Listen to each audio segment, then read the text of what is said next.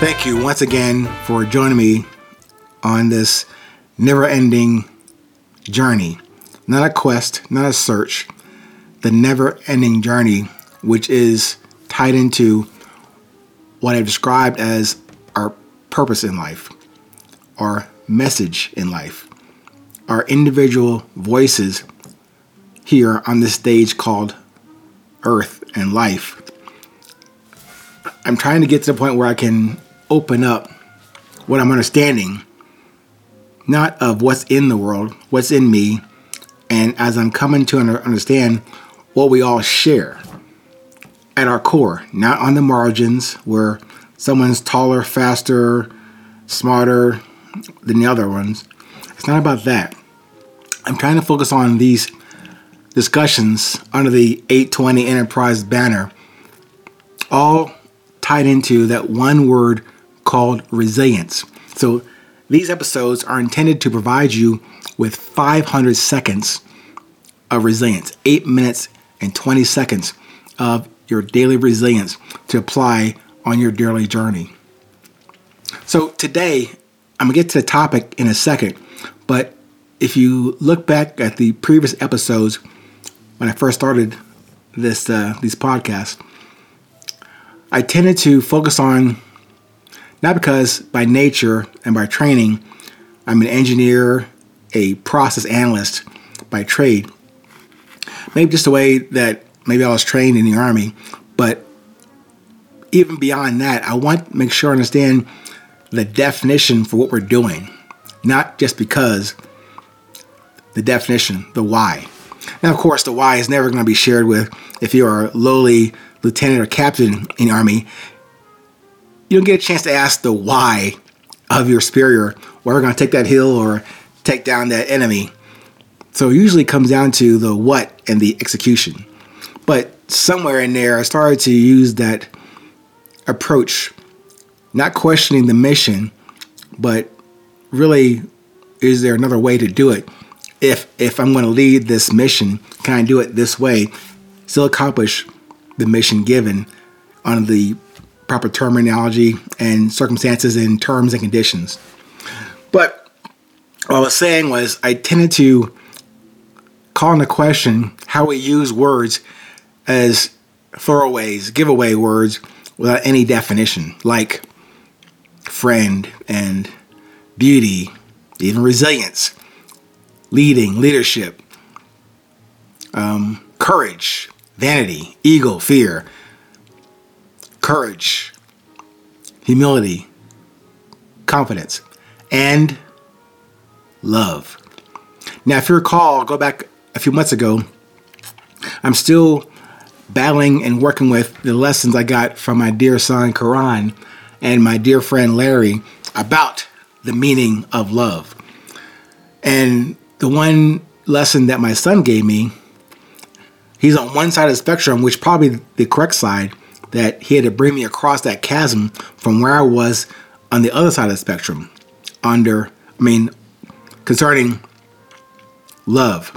And his thing was, his wide, vast, otherworldly intelligence told me to love, no, you have to love everyone.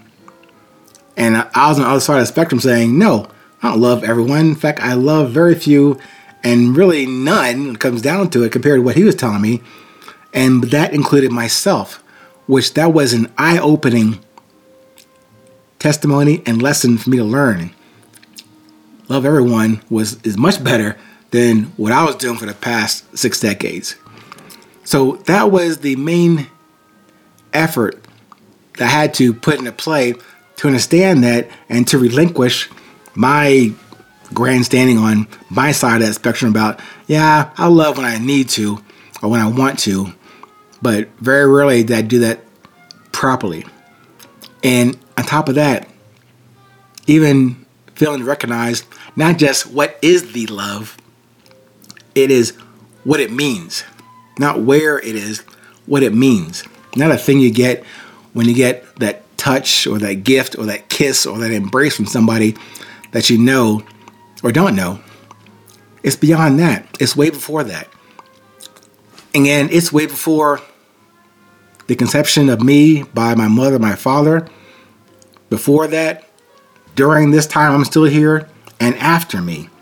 That love remains, that constant, and it is beyond what I emphasize as the heart, the heartbeat, our core essence that we have separately yet collectively. That love is what brought us all here. And that is a very long preamble to this topic today, which is for me to start saying this. For me to say, I remain with you in love. I remain with you in love. Not, I am in love with you. I hope you can discern the difference in that statement.